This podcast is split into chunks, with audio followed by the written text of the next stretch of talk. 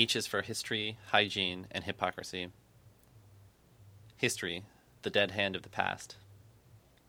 Remember how differently time passed when you were 12 years old? One summer was a whole lifetime, and each day passed as a month does for you now. For everything was new. Each day held experiences and emotions that you had never encountered before, and by the time that summer was over, you had become a different person. Perhaps you felt a wild freedom then that has since deserted you. You felt as if anything could happen, as if your life could end up being virtually anything at all. Now, deeper into that life, it doesn't seem so unpredictable. The things that were once new and transforming have long since lost their freshness and danger, and the future ahead of you seems to have already been determined by your past. It is thus that each of us is dominated by history. The past lies upon us like a dead hand, guiding and controlling as if from the grave. At the time, it gives the individual a conception of herself, an identity. It piles weight upon her that she must fight to shake off if she is to remain light and free enough to continue reinventing herself. It is the same for the artist. Even the most challenging innovations eventually become crutches and cliches. Once an artist has come up with one good solution for a creative problem, it is hard for her to break free of it to conceive of other possible solutions. That is why most great artists can only offer a few really revolutionary ideas, they become trapped by the very systems they create, just as these systems trap those who come after. It is hard to do something entirely new when one finds oneself up against a thousand years of painting history and tradition. And it is the same for the lover, for the mathematician, and the adventurer. For all, the past is an adversary to action in the present, an ever increasing force of inertia that must be overcome. It is the same for the radical, too. Conventional wisdom has it that a knowledge of the past is indispensable in the pursuit of freedom and social change. But today's radical thinkers and activists are no closer to changing the world for their knowledge of past philosophies and struggles. On the contrary, they often seem mired in ancient methods and arguments, unable to comprehend what is needed in the present to make things happen. Their place in the tradition of struggle has trapped them in a losing battle, defending positions long useless and outmoded. Their constant references to the past not only render them incomprehensible to others, but also prevent them from re- referencing what is going on around them. Let's consider what it is about history that makes it so paralyzing. In the case of world history, it is the exclusive, anti subjective nature of the thing. History, with a capital H, is purportedly seen by the objective eye of science, as if from above. It demands that the individual value her impressions and experiences less than the official truth about the past. But it is not just official history that paralyzes us, it is the very idea of the past itself. Try thinking of the world as including all past and future time, as well as present space an individual can at least hope to have some control over that part of the world which is in the future. But the past only acts on her. She can never act back upon it. If she thinks of the world, whether that world consists of her life or human history, as, consisting mostly of future, proportionally speaking, she will see herself as fairly free to choose her own destiny and exert her will upon the world. But if her worldview replaces most of the world in the past, that puts her in a position of powerlessness. Not only is she unable to act upon or create most of the world in which she exists, but what future does remain is already largely predetermined by the effects of past events. Who, then, would want to be a meaningless fleck near the end of 8,000 year history of human civilization? Conceiving of the world in such a way can only result in feelings of futility and predetermination. We must think of the world differently to escape this trap. We must instead place ourselves and our present day ex- existence where they rightfully belong, in the center of our universe, and shake off the dead weight of the past. Time may well extend before and behind us infinitely, but it is not how we experience the world, and it is not how we must visualize it either if we want to find any meaning in it. If we dare to throw ourselves into the unknown and unpredictable, to continually seek out situations that force us to be in the present moment, we can break free of the feelings of inevitability and inertia that constrain our lives and, in those instants, step outside of history. What does it mean to step outside of history? It means, simply, to step into the present, to step into yourself. Time is compressed to the moment, space is concentrated to one point, and the unprecedented destiny of life is exhilarating.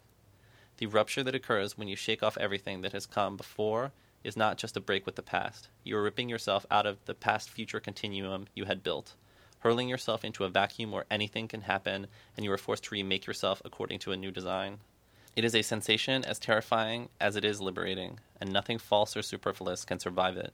Without such purges, life becomes so choked up with the dead and dry that it is nearly unlivable, as it is for us today.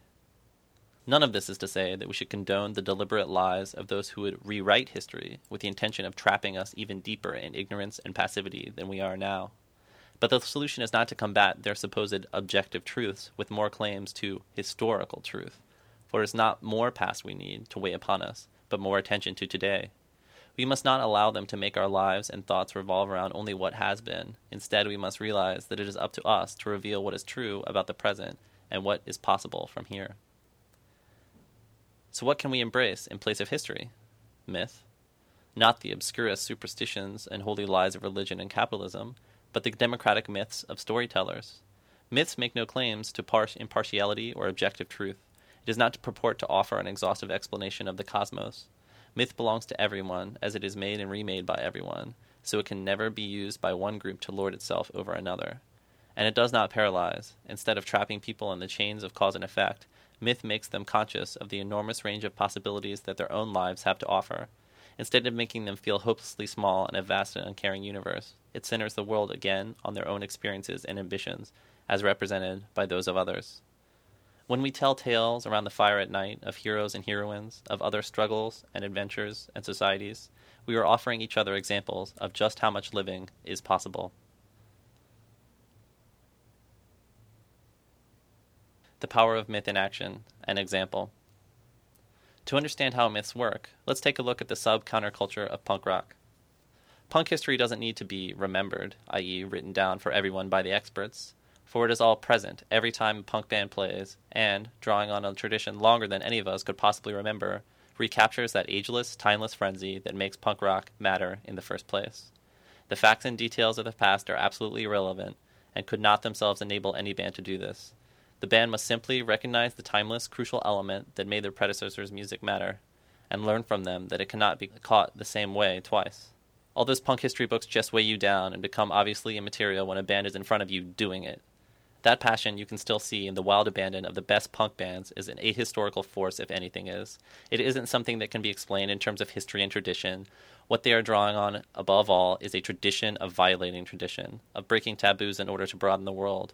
Thus, when it works, the myth of the punk band that destroys and liberates through music is not a restrictive Platonic archetype, not a confining identity, but a model that enables action.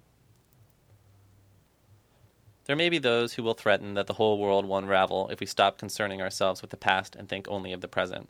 Let it unravel then. A lot of good history has done us until now, repeating and repeating itself. Let's break out of it once and for all, before we too tread the circular path that our ancestors have worn so bare. Let's make the leap out of history and make the moments of our daily lives the world we live in and care about. Only then can we make it into a place that has meaning for us. The present belongs to those who are able to seize it, to recognize all that it is and can be. How to break the chain of events, time travel, and other banalities.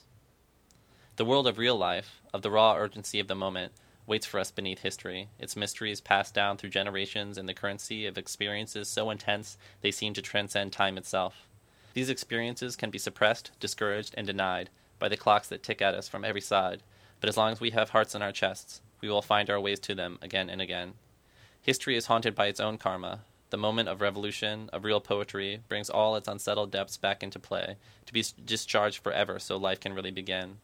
What we need now are instants so overwhelming, so irresistible, that the entire control system of regulated time melts beneath their scorching radiance. We adventurers should track these instants through this world as hunters track the most prized of prey. We want to live, to be here, now. A desire that goes beyond the present, past, future, atemporal, an instant that hangs in infinity like a single musical note, like our stories and scars that remain regardless of our second thoughts. Today I feel and exist forever, against the clocks. Amen.